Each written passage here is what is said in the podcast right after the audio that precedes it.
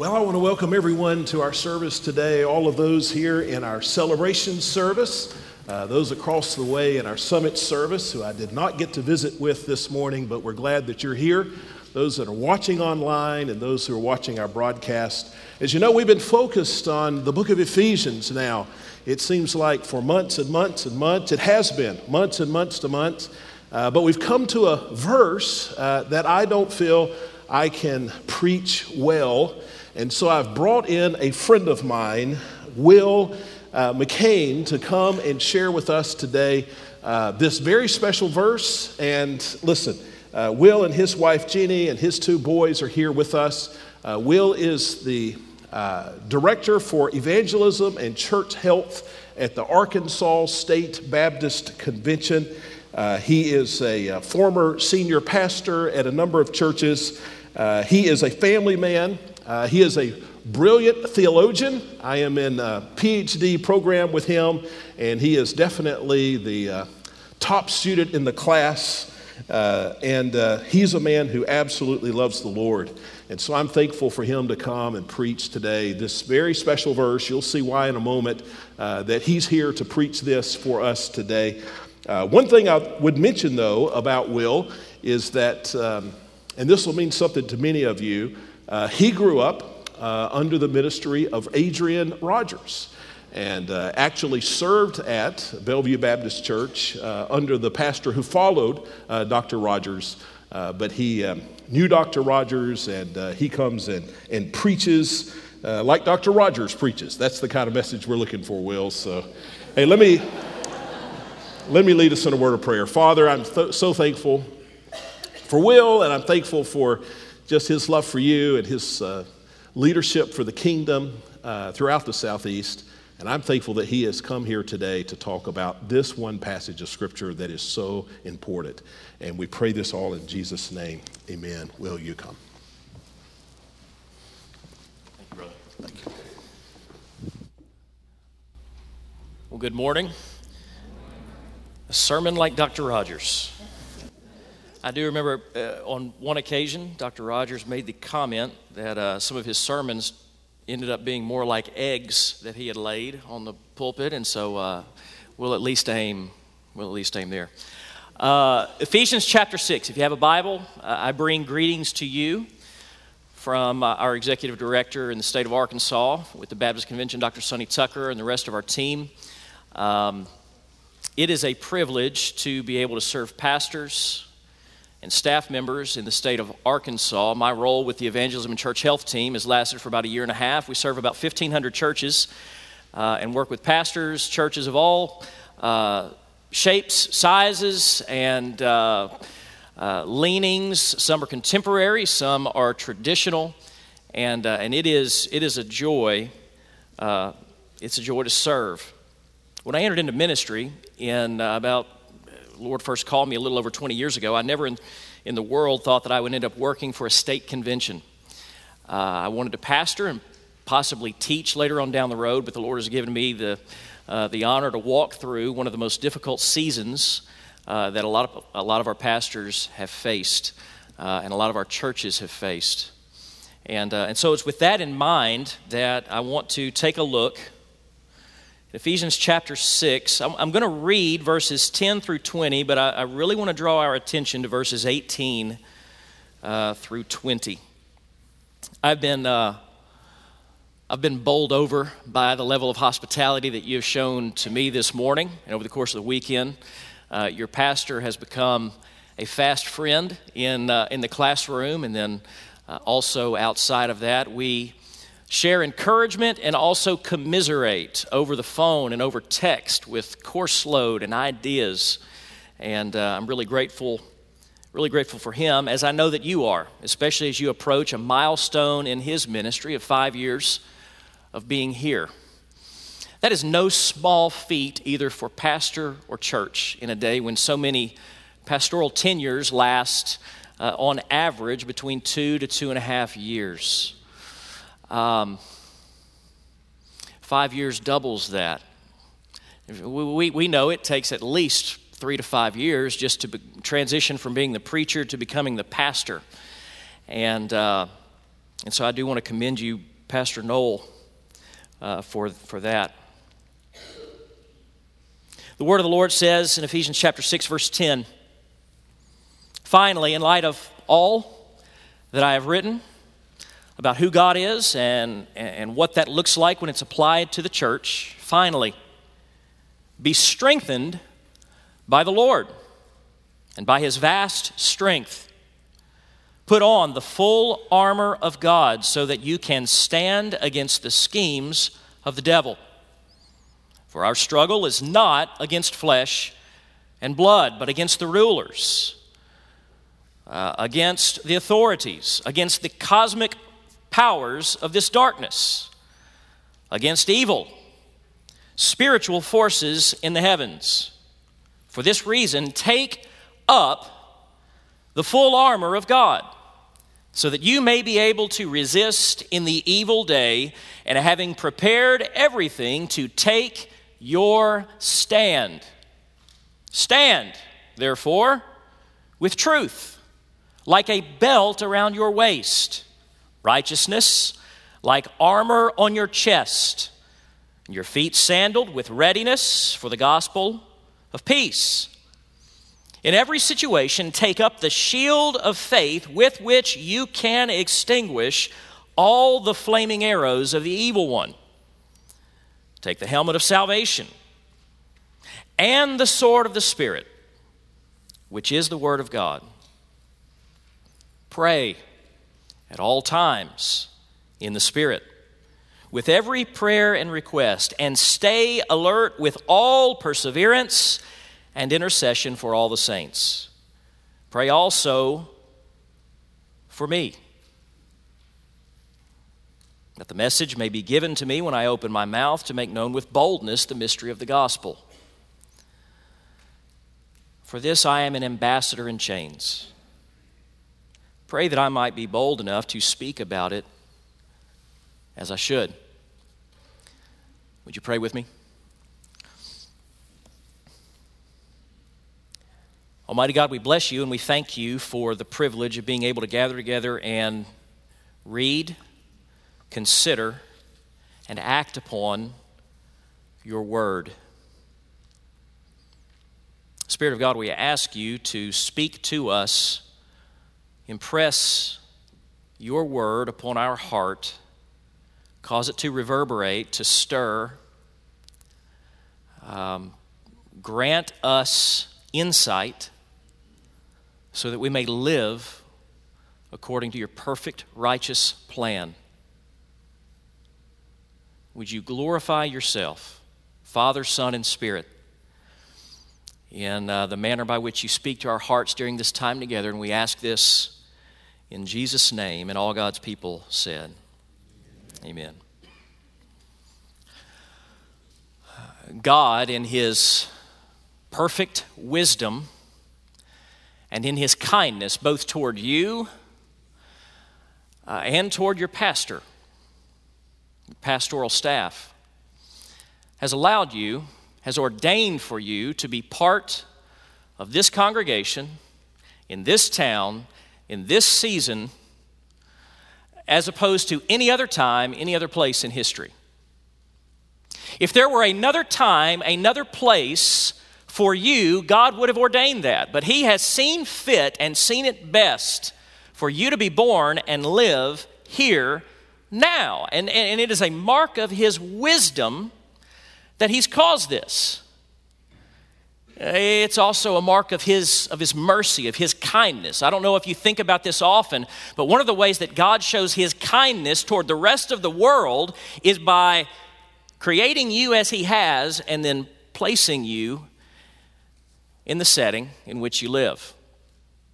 It's a mercy both, both to the world and, and toward you, and that's true for your pastor as well. In the middle of this, he has ordained for you to live here and now, but this is not a time of ease and a time of comfort. We live in the midst of a very real spiritual battle, and it's a battle that we are not naturally equipped for.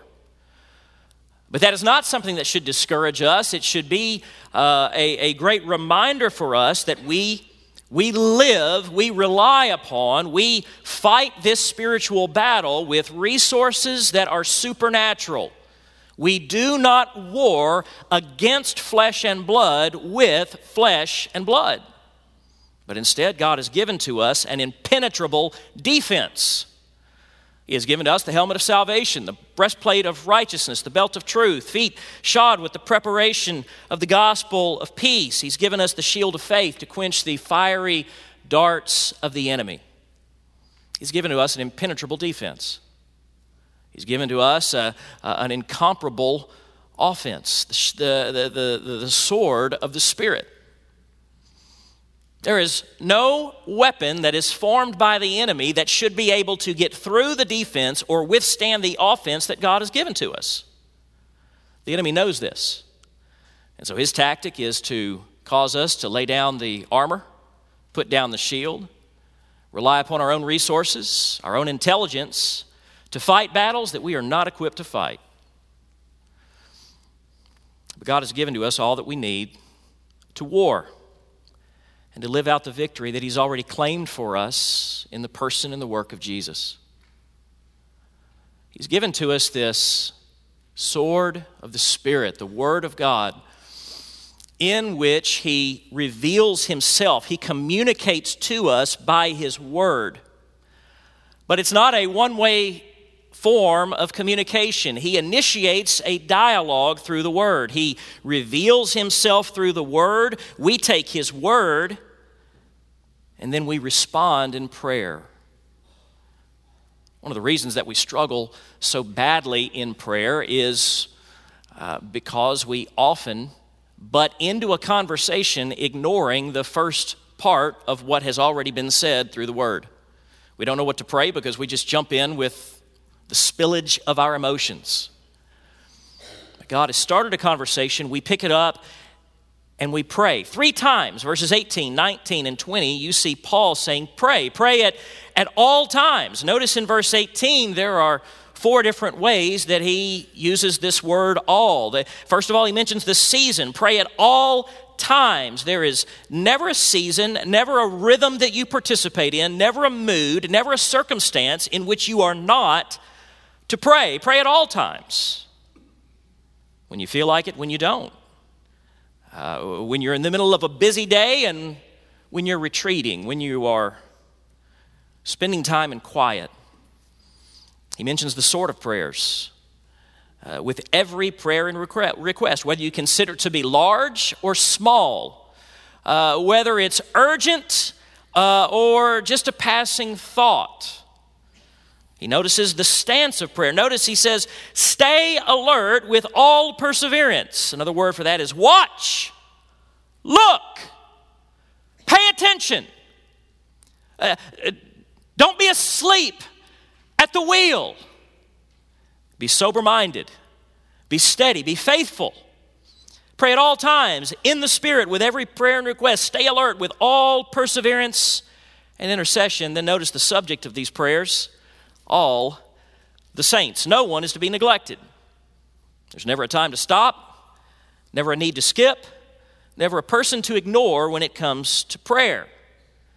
You may think, well, that seems overwhelming. How in the world am I to pray in that way for all people at all times? And he mentions this right at the beginning of this verse. He says, Pray in the Spirit.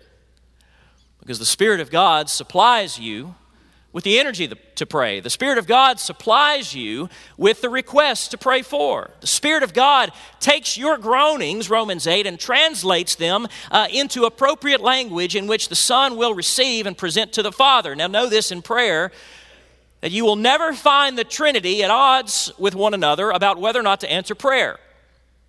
The Spirit of God will never stir something within you to then offer to the Lord that He then looks at and rejects.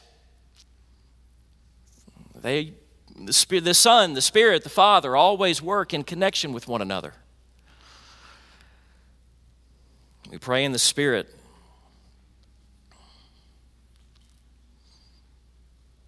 I love this phrase in verse 18. He says, Pray for all the saints, and then he runs straight in and says, Pray, pray also This word in the original language could also be taken to mean pray especially for me. What a tender request.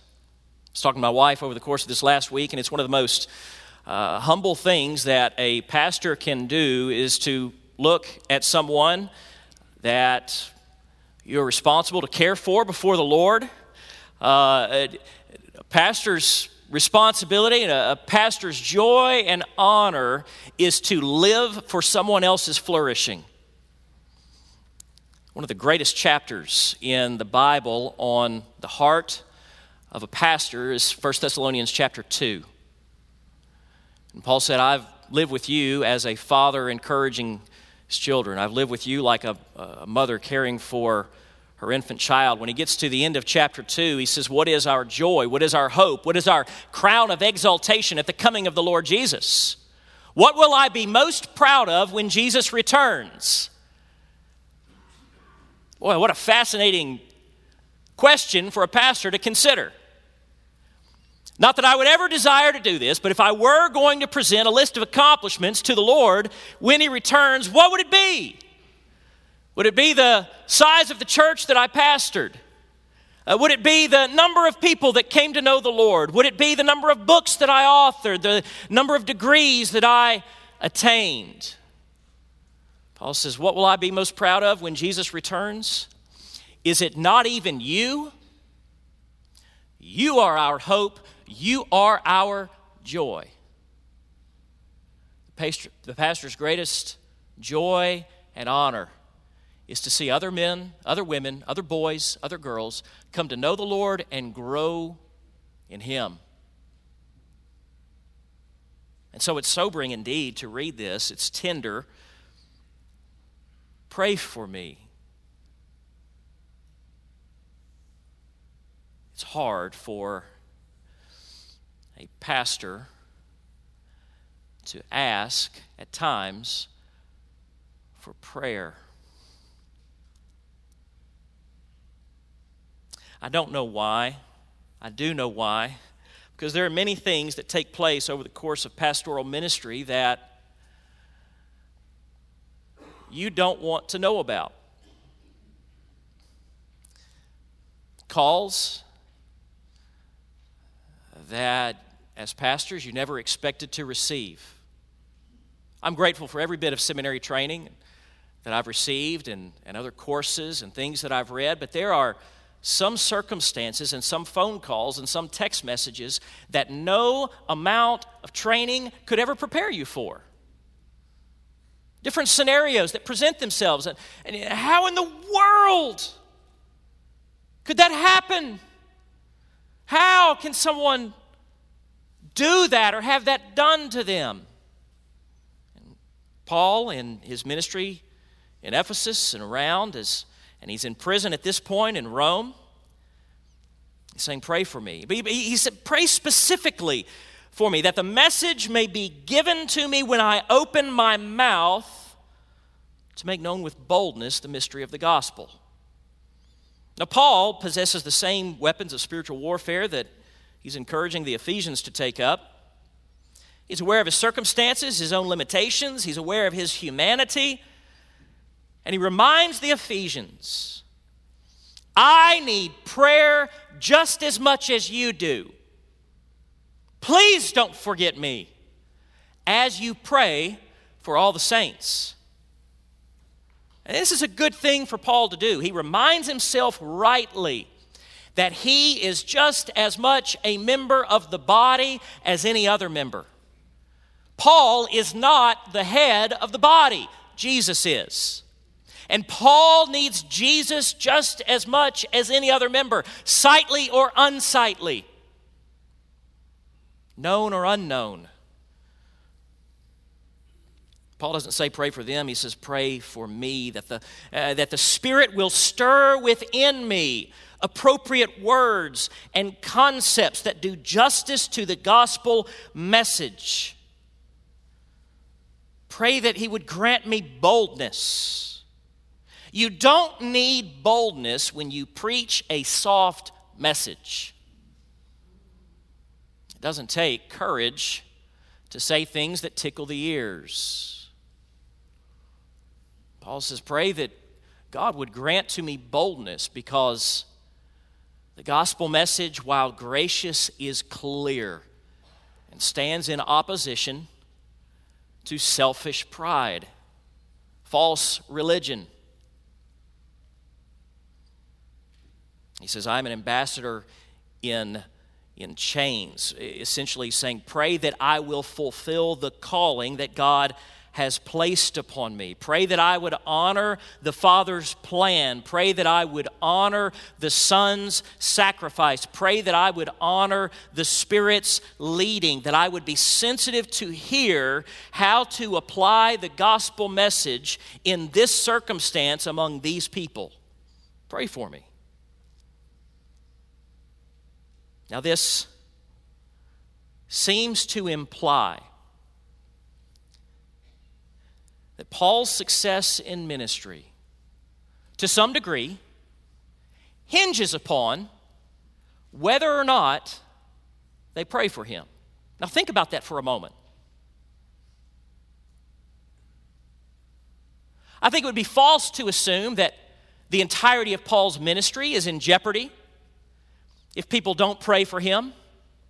But this does imply, because of what we know about prayer, because of what we know about God's intentions, because of what we know about God's word, that at least in some degree, Paul's success in ministry hinges upon whether or not people pray for him. Well, what's true for Paul, what's true for the Ephesians, I would like to submit to you is also true for you and your pastor.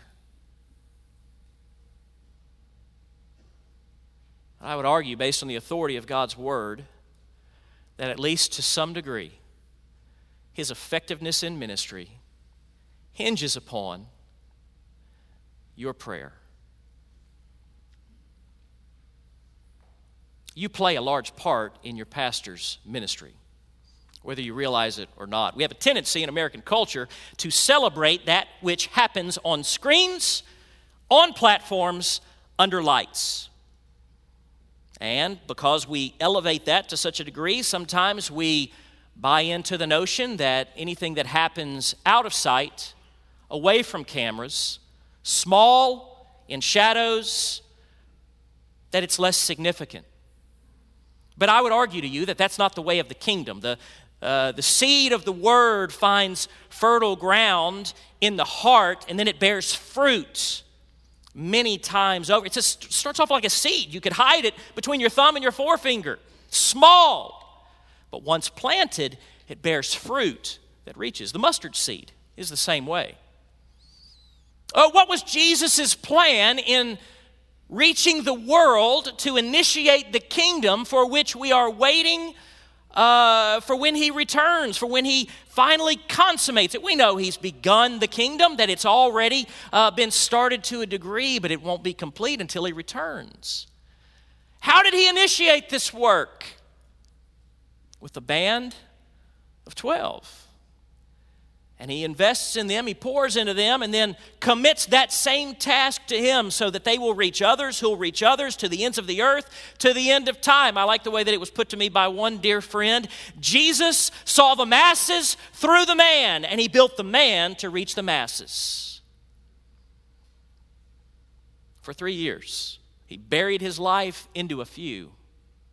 Well, that's small. That doesn't take place underneath a you know, if you've got cameras in the first century, that's not something that's promoted, but that's the way of the kingdom. And another piece of this, the, the, the way of the kingdom is uh, a pastor's effectiveness, to some degree, hinges upon the participation of those who receive the benefit of his ministry. You play a large part in your pastor's ministry. I do want to ask you to consider, first of all, his calling. Consider a pastor's calling. Like Paul, a pastor is an ambassador in chains. Now, I believe in verse 20, Paul uses this term chains both literally, he's in prison, he's under house arrest, but also literally. He is chained to this role. He has been called and commissioned by God to be an ambassador. An ambassador represents someone else. An ambassador is a spokesperson. He is consigned to represent God among men, and he represents men before the Lord. And so a pastor is one who lives in two very different worlds. His responsibility is to, by the power of the Holy Spirit, to bring the truths, the principles of heaven onto earth, and to take the matters of earth back up to heaven before the Lord in prayer and in service.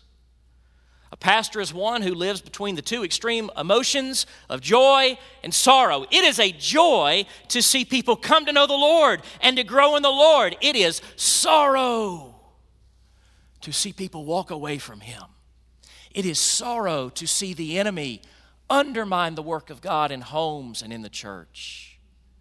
It is a bittersweet calling. He lives in the whiplash between that which taken, takes place in private with just he and the Lord, and then in public with noise and hurry and requests. And he would have it no other way. The pastor is an ambassador in chains. Even if you cut that chain loose, he wouldn't want to leave his post. A pastor is one who will always feel out of step in one of those worlds. Because when you are ultimately in tune with the Lord, sometimes it, it is difficult to readapt to the very common experience of life. I'm reminded when I read this and think of Paul saying, I'm an ambassador in chains, I'm reminded of what he mentioned to the Ephesian elders just before he left them in tears. In Acts chapter 20, he said to them, I consider my life of no value to myself. I don't live for me. This is, this should be the heart of a pastor. My purpose is to finish the course my course and the ministry that I received from the Lord Jesus. Oh, for the pastor who understands the boundaries that God has apportioned to him, not to exceed them and not to fall short. My desire is to finish my course. And my course may look very different from that of Noel Deer or Adrian Rogers. Fulfill my course, not his the ministry that I received from the Lord Jesus to testify to the gospel of God's grace. This is the pastor's calling.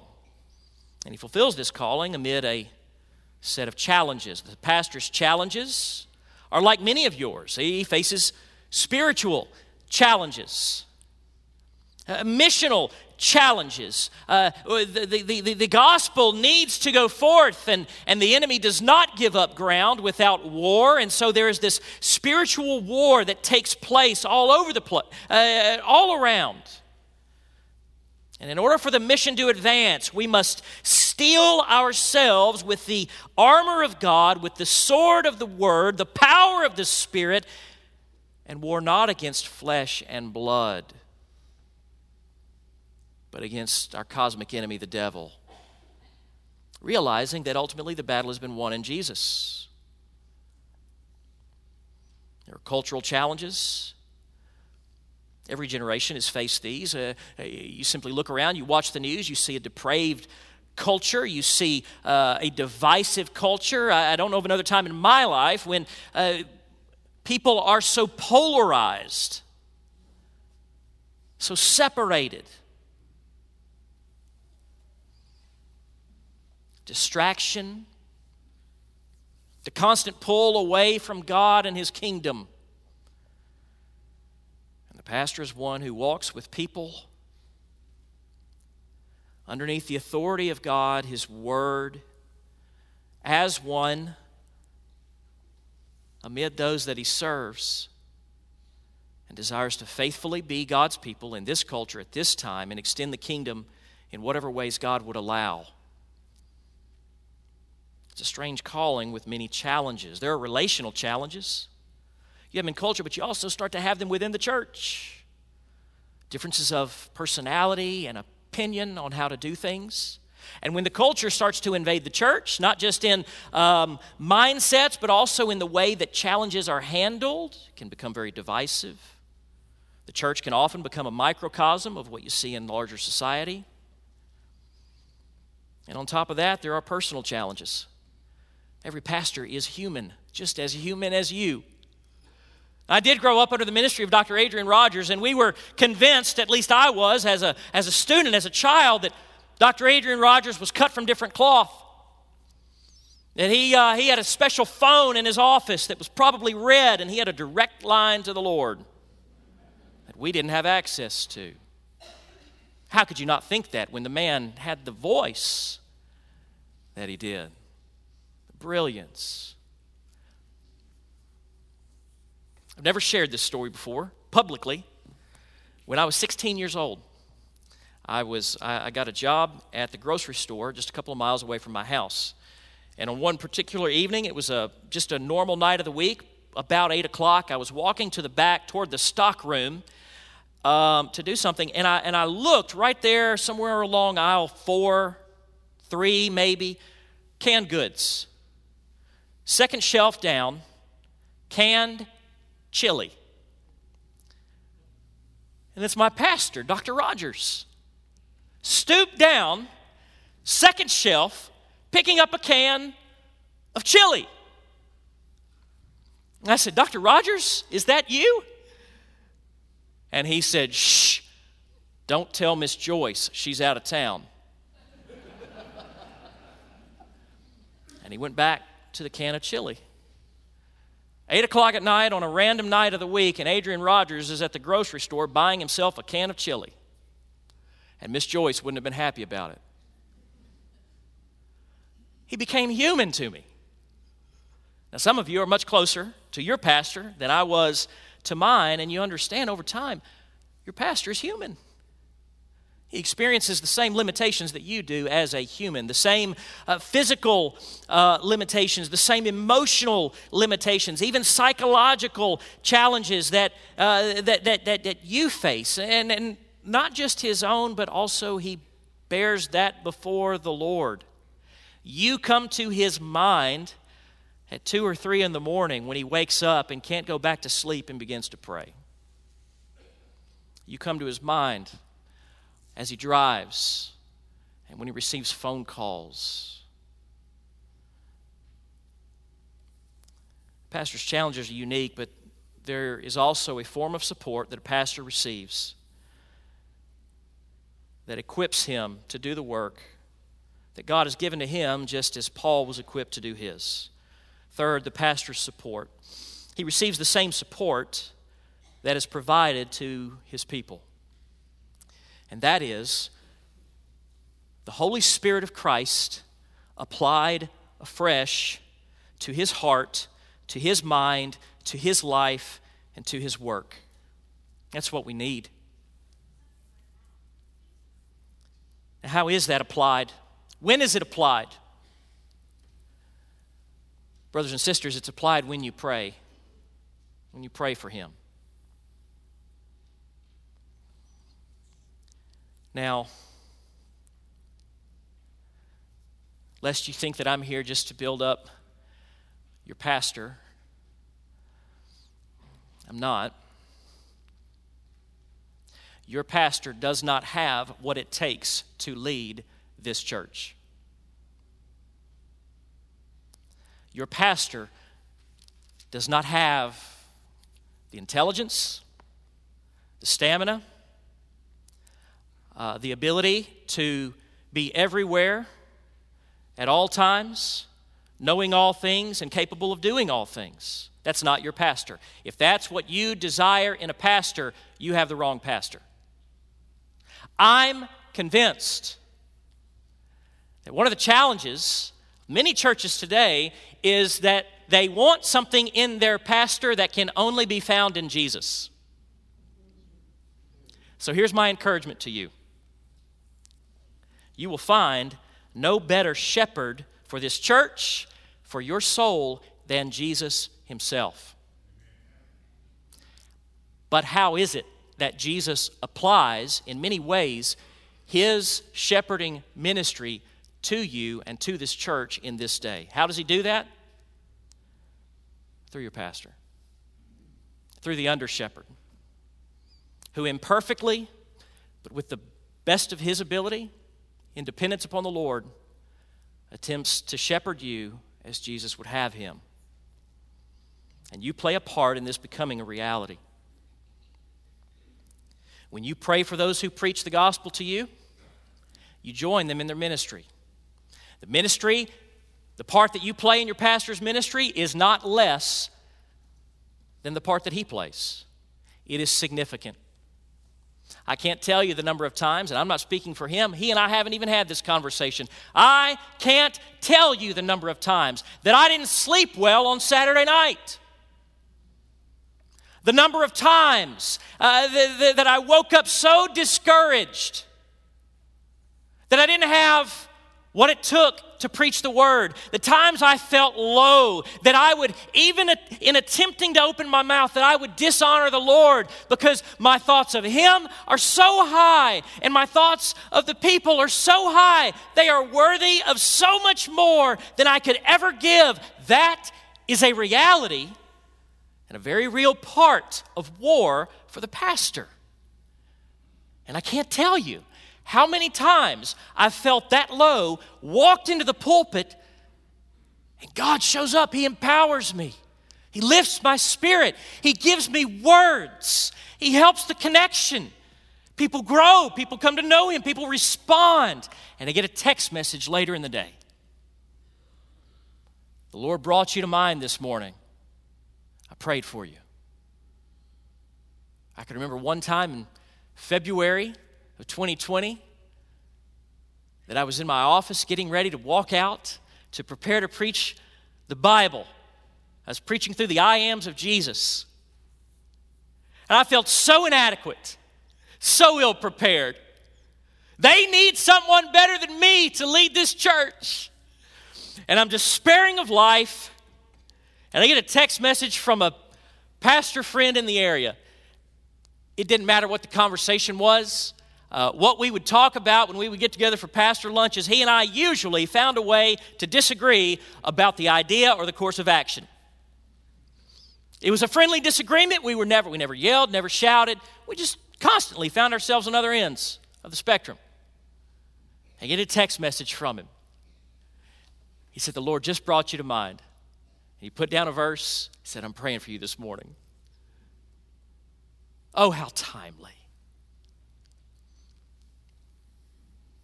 When you pray for your pastor, you join them in the ministry that God has entrusted to them. You join in the supply line. If you imagine that war, and the pastor is, is, is, is, is leading you out into that war, he is one among you. You are one who is calling down supply from heaven. You know what the Bible has said, you know what God has promised, and you take that back to the Lord. You say, God, you promised this. Would you do that now on behalf of my pastor? God uses that. That's how God accomplishes His work. That's how God empowers ordinary, common people to do supernatural things. What a heartbreaking scene to be entrusted to a ministry that you play no part in.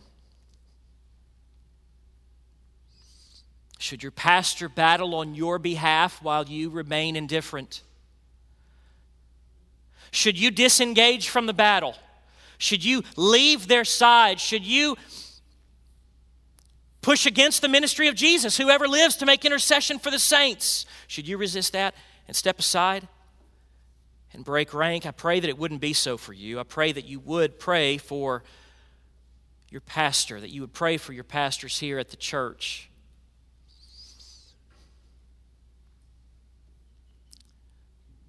Do you long to have a better pastor?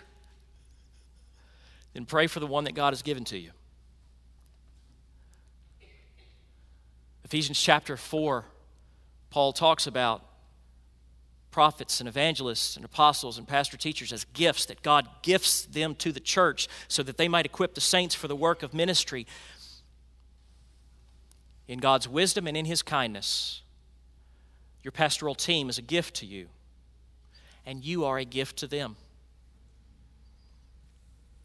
I want to ask you this morning to pray for your pastor, to pray for your pastors. Quickly in six ways. Six ways. I'll hurry. First of all, pray for your pastor affectionately. Affection, pray with love. That means you don't comb through the Psalms looking for the imprecatory Psalms where uh, he's calling down judgment. Your pastor, your pastoral staff, they are friends to you. You pray for them as you would ask them to pray for you. They're fellow saints, they're representatives, they are not your enemy. Your enemy is not flesh and blood. Pray that God would help you to maintain a tender heart toward them. So you may ask the question what if I don't have the heart to pray for them? What if I don't want to pray for my pastor? Then I would encourage you to do this. Begin by thinking about, meditating upon God's excellencies, all the different ways that He is immeasurably good and gracious and holy and wise and loving. And think about, meditate upon how God has applied that to you through the work of His Son and by the power of His Holy Spirit. How gracious God has been to you. And then meditate upon the fact that God desires to show that same measure of grace to all people, including your pastor. And then pray that God would do that in his life. If he is one for whom Christ died, and he is, then he is worthy of your prayer. Pray for all the saints. Even if you don't want to take up verse 19, then go back to verse 18. Pray for all the saints. He is a, one of the saints, so pray for him. But what if he's doing wrong? What if I disagree about the decision to replace the light bulbs in the room with a different wattage or color than what I preferred? I'm mad at him, then trust him to the Lord. Because the Lord will deal with him in a way that you never could. Pray for him. Pray for him affectionately. Pray blessing over him. I remember a time in my life when I was being publicly and privately assaulted, not physically, but with words by a member within our church, on Facebook, over text message, in conversation with other people. And I would get so angry that if that man would have walked through the doors at any given time, I'd be tempted to not want to wrestle him. I grew up in Memphis, home of Jerry the King Lawler. We don't say wrestling, we say wrestling. I want to wrestle him. And I can remember times I was so overwhelmed that all I could do was get down on my knees and begin to pray for this man. And I didn't pray, God, will you get him? Will you exercise vengeance? Will you vindicate your name? I prayed, God, would you draw him near? Would you remind him of your presence? Would you reveal yourself to him? Would you bless his family? And do you know what God did in my heart? He caused love to grow. I can't explain it. 20 seconds and my disposition towards the man has changed. God did it. So if you want to maintain a tender heart towards someone, pray for them. Pray affectionately. Second, pray thoughtfully. Maintain. Uh, he uses this phrase in verse 18 stay alert. Don't become passive in the way that you pray. I believe many times we pray generic prayers, but we yet ex- expect specific answers. Uh, Lord, be with Pastor Noel. That's fine, but he's already promised that he'll never leave or forsake him. So why are you asking him to do something that he's already promised he's going to do? Pray specifically. Lord, your word says that you, Paul prays, I pray that the eyes of your heart would be enlightened and you would know the hope to which he has called you, security of salvation that you will know what are the immeasurable riches of his inheritance in the saints, that you will know just how valuable you are in light of the work of Christ, and that you will know what is the immeasurable power of his resurrection according to the working of his great might that he worked in Christ when he raised him from the dead, that you would work out resurrection power in his life. That's specific. Pray thoughtfully. Pray in mind of his calling, the task that God has given to him, uh, in, in, with a mind toward what is at stake in this kingdom mission. But also keep in mind that when you pray for God to bless your pastor, if you have no other motive than this, understand this that if God blesses the ministry of your pastor, who is ultimately going to benefit from that? You are. You can't lose. You stand to gain when God reveals Himself in His Word to your pastor. Pray thoughtfully. Third, pray biblically. Pray what Paul prays here. You can look throughout the rest of Paul's letter. Uh, some two odd uh, or two dozen times, Paul prays specific things. Philippians chapter 1, verses 9 through 11. Colossians 1, 9 through 11. Ephesians chapter 1, verses 15 to 23. Ephesians chapter 3, verses 20 and 21. You can look over and over and over. When you see a prayer of the Bible, when you see Paul's prayers, take those and say, Lord, put your finger there. Those are my sentiments. Would you do that in the life of my pastor? You take the Psalms. I love to pray through the Psalms. Your pastor would love for you to pray through the Psalms for him.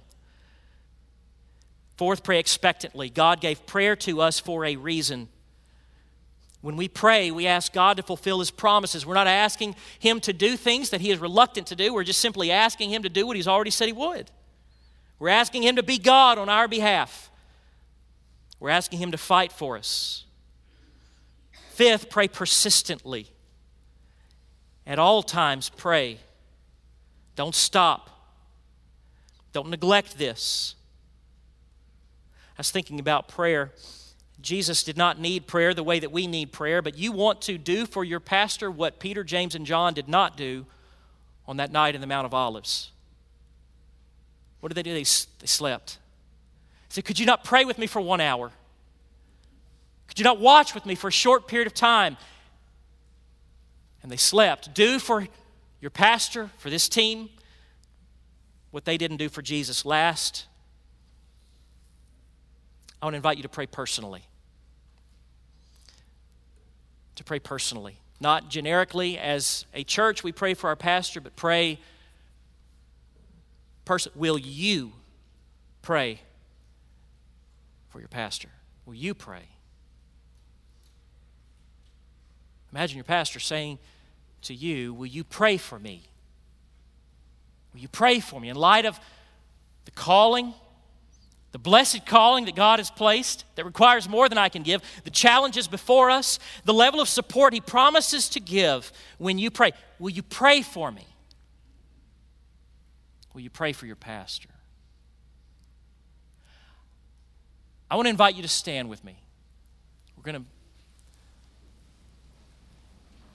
and I hope this is okay. I want to invite in this room, in the celebration service, and also in the summit service I want to invite pastors to come and be here at the front, if you would, please. If you're one of our pastors, I want to ask you to come. And I want to ask you as a congregation to do something.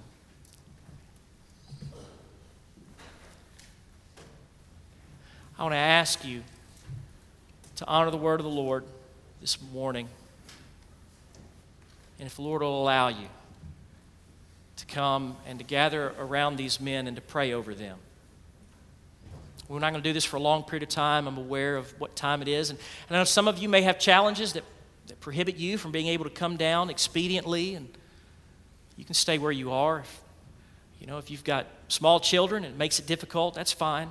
But if you can, if you're able, and if you're willing, I want to invite you to come and to pray over these men. Would you come? I'll give you a few moments to come.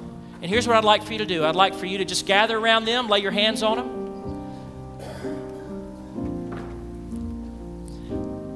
You may not know much of what to say right now in this moment. You've been put on the spot. But I want to ask you to commit to the Lord Lord, Maybe thank you for my pastor. Thank you for calling him here. Thank you for blessing us with, with this team. Lord, would you bless these men? Would you draw them near? Would you fill them with your Holy Spirit? Would you teach them through your word? Would you guard them from the evil one? Would you protect them from temptation? Would you enlighten their heart when they open the word? Would you empower them by your Holy Spirit to do what only you can do through mortal people? Take just a few moments and pray, and then I'll close us off and turn the service back over.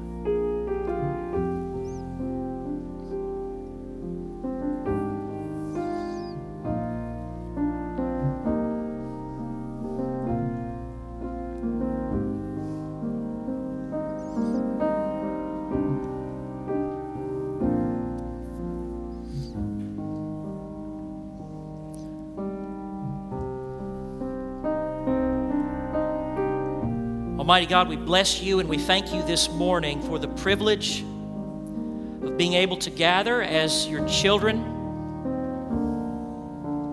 as a body, to sing songs of worship to you because you are worthy of our praise. You're worthy of our desire and our delight. Thank you. What a privilege to worship you. And yet, as we gather, we are aware of a, a culture, a society, a world that is fragmented, that is broken, it's filled with people that don't know you, don't care about you, don't walk in your ways. We feel that assault, but yet you have called us out to be people that reflect your character and extend your kingdom in this world. And only you can do this. How marvelous are your ways! You've given us all that we need to fulfill this mission. And in the middle of it, we are very well aware that we are broken and human and we have limitations and we need you, Lord Jesus. We need you.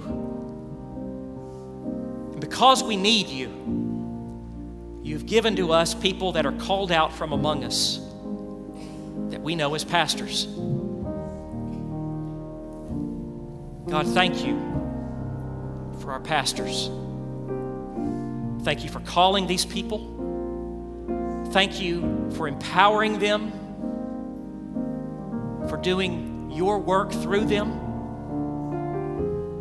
And God, we pray that you would continue to honor your promise, continue to honor your character in the way that you treat us through them.